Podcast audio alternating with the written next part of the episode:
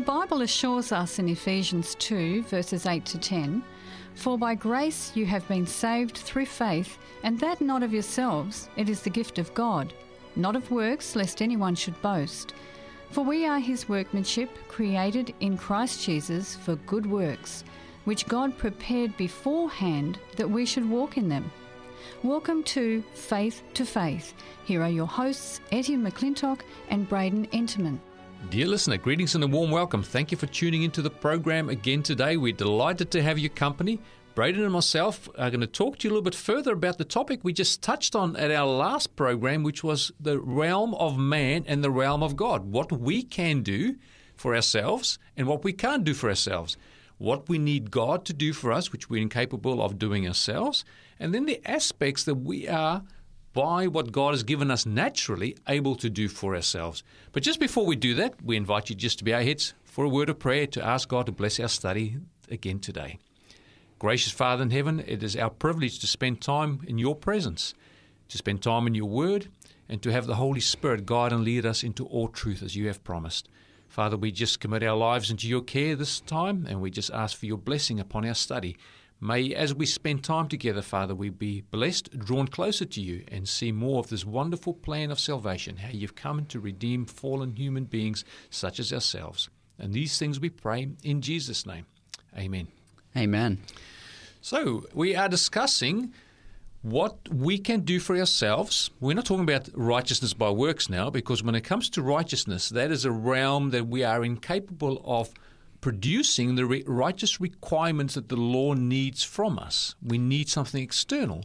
But God has given us natural abilities, natural endowments where we can make decisions and choices and do things for ourselves, which we don't need any help from because God's already given us the energy and the ability to do that.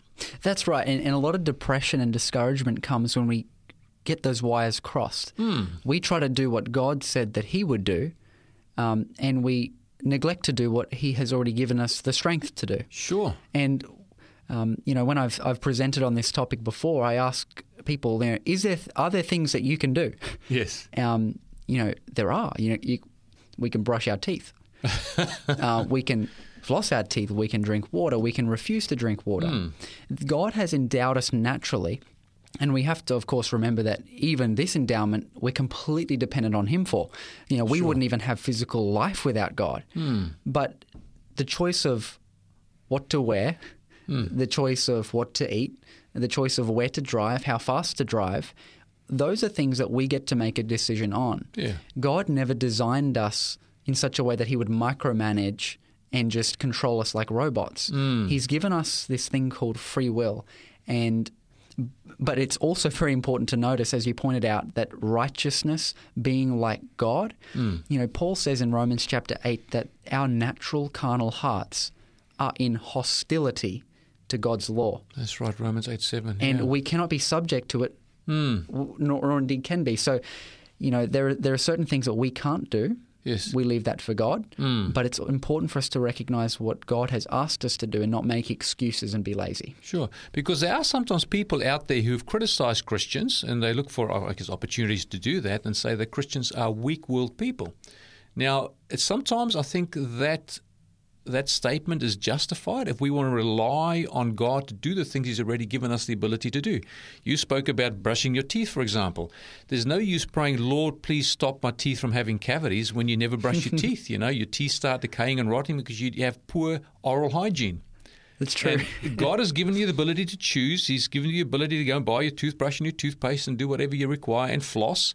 Keep your teeth nice and clean. So you've in that realm you can do all those things for yourself. But if you don't do anything, and then you just say, "Lord, please stop my teeth from rotting," well, you're actually counterproductive, aren't you? That's right. That's right.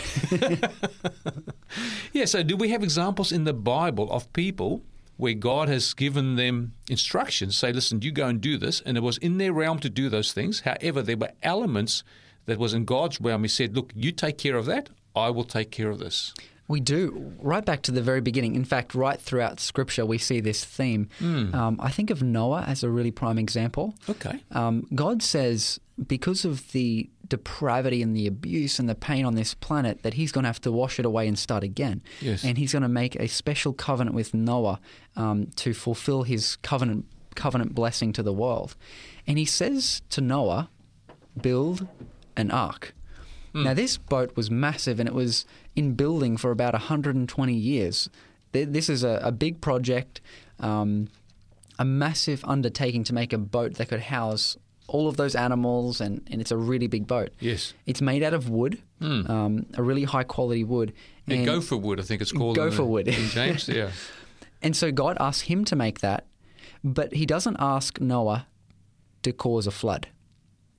And God doesn't ask him to cause a flood because he can't. That's, that's right, yeah. So God says, I'm, I'm bringing a flood.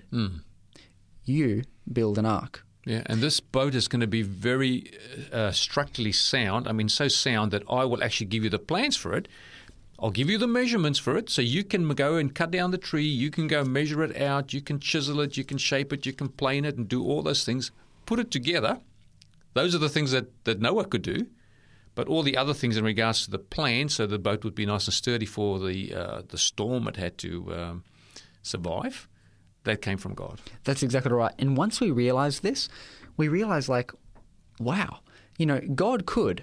You know, the Bible says in Genesis chapters chapter one that God spoke, you know, and there was light.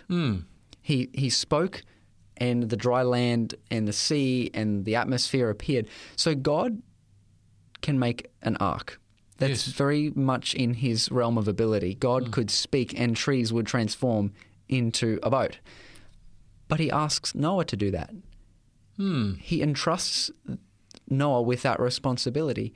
And the way in which, the way that Noah responds to that command tells a lot about how he trusts God. Yes. For example, God says, I'm bringing a flood on this planet. I want you to build an ark. Yes. And Noah does nothing. What does that suggest about he, how he relates to God? What does he think about God, what God has said? You know, it reveals that he actually doesn't believe that God will do it. And so his trust in God is revealed through the fact that he starts chopping down trees and making something that is completely useless. you know, if God doesn't bring a flood, it's just a big motel for animals, really. um, you know, if. God doesn't come through. But he goes, no, I believe that God is going to bring this flood, and that was evidenced through the fact that he started chopping down trees and building this thing and preaching for 120 years. Um, and it's amazing that, that that boat, you know, that was a big storm going on. That was a big flood, and God held it together. God gave him the designs, and he simply did what he could do. You know, chopping down trees. That's something that we can do. That's true. Um, you think about the great ships. You know, I recently was over in Finland where they have a massive, massive um, uh, production place where they build the biggest cruise ships in the world. Okay. You know, as human beings, we've demonstrated over and over again that we can make boats, um, but we can't cause floods, like Yeah. you know, in, in that proportion. So yes, yes. recognizing that, yep, there's things that we can do, and there's things that God alone can do, and having it very, very clear in our minds. Hmm. Okay, so we see that in the story of Noah, and of course, Noah's works, the things that he could do, demonstrated his faith in God. That was very simple. I mean, anybody could build a boat. Anybody could choose to do that. That was humanly capable, like humanly capable of doing it. using our brains, you know, Yeah. using their brains and, and following the, the measurements, you know, Yeah, that's the something they could do. The, yeah, the ark. So we have a, a, another person who's very prominent in the Old Testament, which is uh, Abraham. And he was, before he was called Abraham, he was called Abram.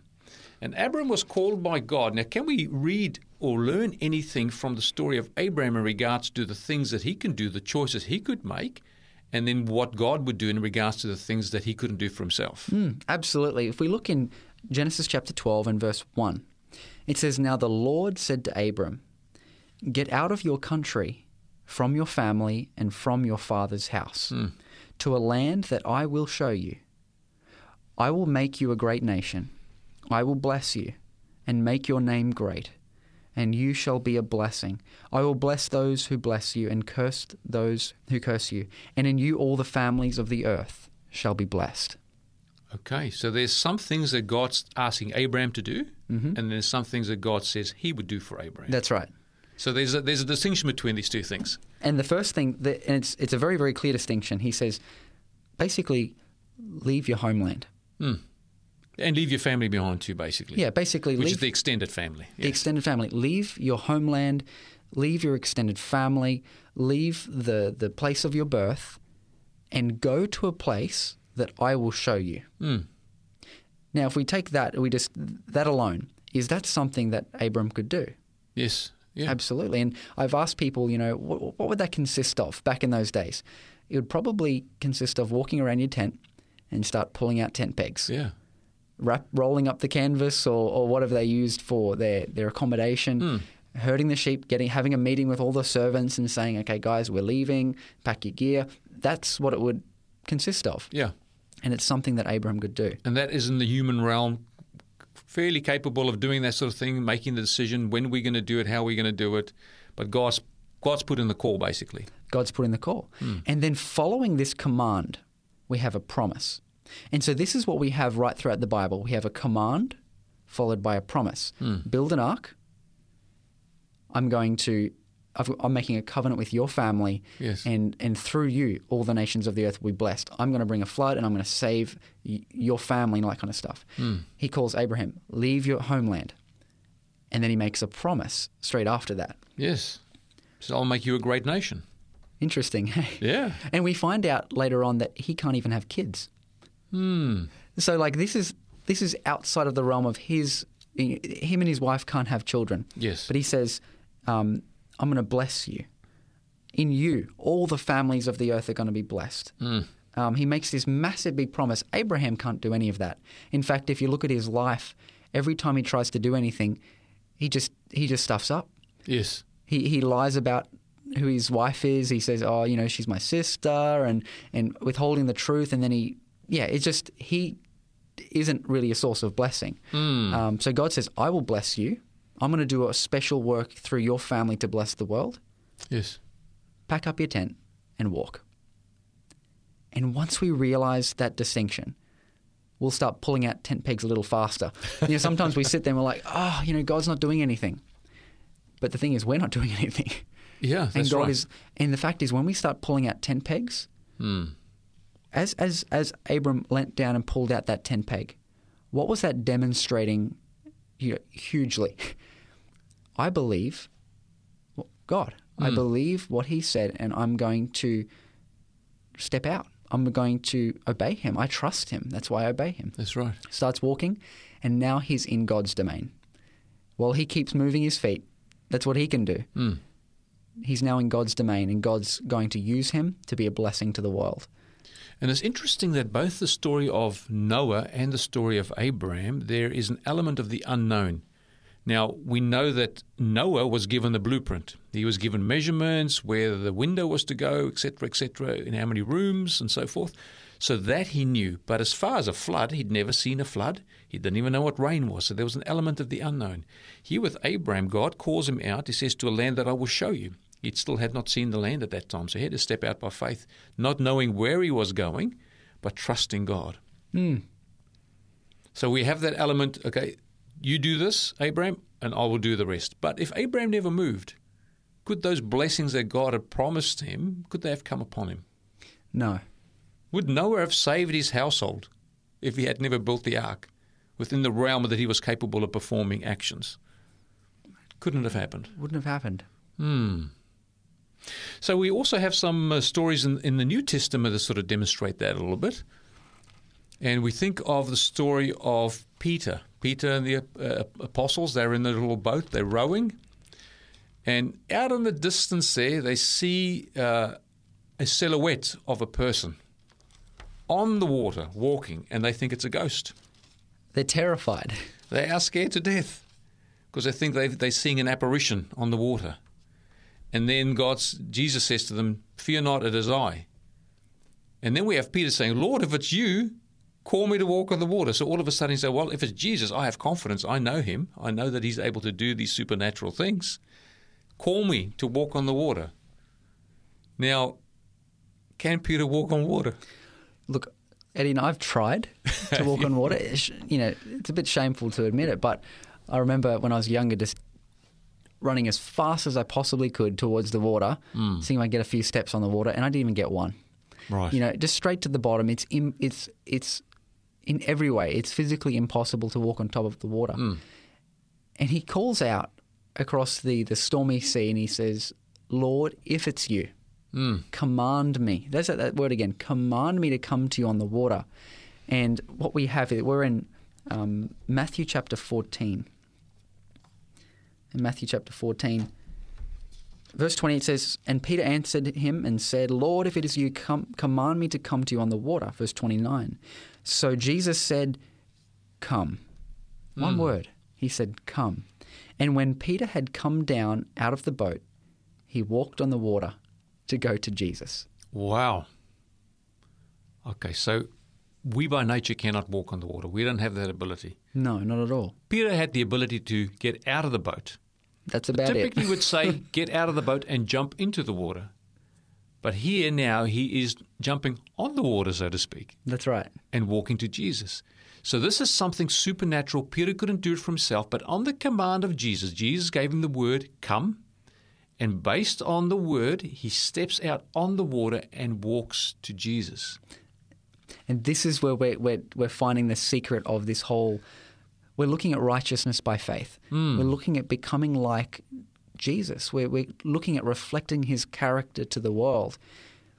We're finding in here a real, a real foundation, as it were, hmm. that helps us to understand this whole thing about Christianity. Jesus says one word come. It's, if we evaluate it scientifically, what he's asking him to do is impossible Yes. You know, apart from swimming. but you know, it's got the, the storm's so bad you're going to drown. Mm. There's no way he could walk on the water. Um, it's just impossible. But he trusts Jesus, and he engages his leg muscles. He engages his arm muscles to lift himself up, and then, with the strength that God has naturally endowed him with, he steps out of the boat, and now he's in the realm of God and His promises. Mm.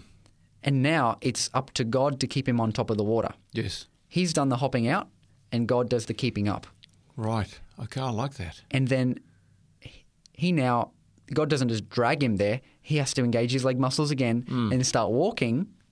But the bit that's keeping him above the water is not him, Yes. that's God. And so he's walking by faith. Hmm. He's walking on top of the water, and he's never done it before. He's walking to Jesus. And the impossible has become possible because he has trusted that Jesus, when he says come, will make every provision to make it possible. Yes, so his bidding was Peter's enabling, basically. Absolutely. And we see this over and over again.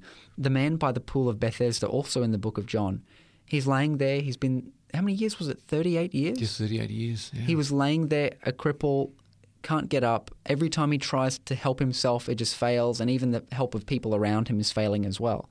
Jesus one day comes into that pool, and there's all these sick people all around the pool. And he walks up to the one who has the worst case hmm. of suffering. And he walks up to this man and leans over him and says, Would you like to be made whole? Hmm. Would you like to be made well? And the, the, the, the smile of Jesus just was so encouraging and faith building that this guy realized that this is someone I can trust. And he looked up into the eyes of his creator. He didn't realize that, but he's looking yes. into the eyes of his creator. And then Jesus says, uh, well, the guy first said, I've got no one to help me, and he's Yeah. really sad. and he's, it's genuinely, I mean, this is not just one that's acting helpless. He's genuinely He, helpless. he can't do anything. He Yeah. can't get up. Even if he tries to, he can't do it. Hmm. And then Jesus says to him, I say to you, arise, take up your bed and walk. Now let's evaluate that. Which of those things is he able to do? Get up, arise? We can't. He can't do that. Take up your bed? No, can't do that either. Hmm. Yeah. And walk. Can't do that. Otherwise, he would have wouldn't have been at the pool. That's right. he, he, he wasn't there by choice. It wasn't just a, a you know a leisurely visit by the pool. He was stuck here, and people had to drag him or carry him everywhere. And so Jesus asked him to do something which is impossible. Now, if I was to walk up to someone who is a cripple and say, "Hey, run over there and kick that soccer ball back to me," it'd almost be seen as disrespectful, Yeah, a mockery almost. a bit of a mockery. Yeah. But Jesus looks at him and says, Get up. Hmm. Pick up your bed and walk. These are things that he wants to do, but he just cannot do in his own strength. And he looks at Jesus. He just thinks, This guy means it. And something inside of him trust awakens and he, Trust the word of, of he Christ. trusts he trusts what, what Jesus has just said, Hmm. and he engages this thing that God has given to every single one of us in his our will. He Hmm. engages. He chooses. It's like when when I choose to lift up my arm, I have to make a decision, and then it lifts. Unfortunately for this man, whenever he tried to do that, nothing happened. That's right. he chose to do it, but nothing would happen. Communication between the muscles and the brain just wasn't there. It just wasn't there. Yeah. But he sets his will to obey. And next thing, he finds himself on his feet. He picks up his bed and he finds himself walking for the first time Mm, in 38 years. in years. 38 years. And so, what we have here is a very similar analogy and a very similar story. Jesus calls Peter, Come. And in stepping out in obedience to Jesus, it becomes possible. Mm. This man laying beside the pool, Jesus says, Get up, take up your bed, walk. That's impossible. But he sets his mind to obey Jesus, Yes. and God gives the power. Mm. I love that. So there's some things that we can do for ourselves in obedience to faith, believing. So Noah, he could go and cut down those trees. He could shape them. He could measure them. He could get the right length. He could plane them. You know, put them together, fit this whole thing uh, together. This boat, as the plan dictates, he can put pitch on the inside, pitch on the outside. All those things he had the ability to do. But in regards to all the other aspects of saving him through the flood and through that great storm, that's what God did. That's God's business. Yeah. So here with Peter, he sees Jesus walk on the water. Now he said, Well, Jesus, you can perform miracles. I've seen you heal the sick. I've seen you do all kinds of wonderful things. And now I wonder if I can do the same.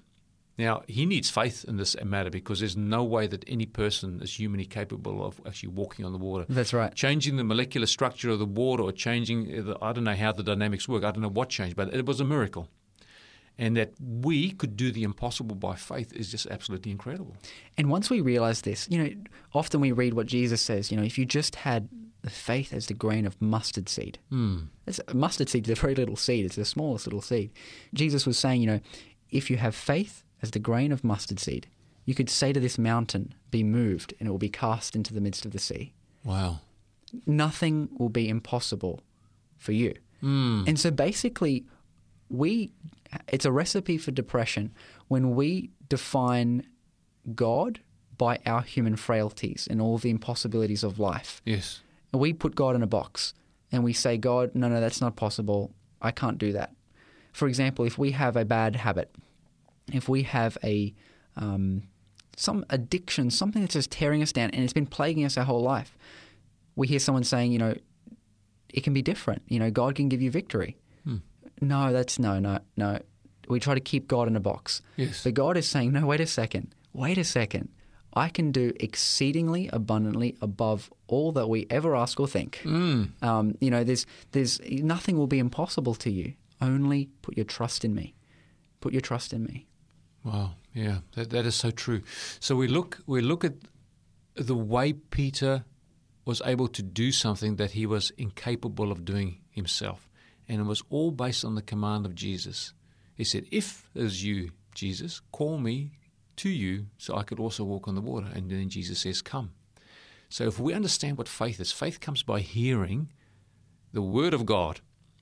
When he heard the word of God, just like that man at the pool of Bethesda, when he heard the word, word of God through the words of Jesus Christ, he responded to those words and he was able to do something that he couldn't do for himself.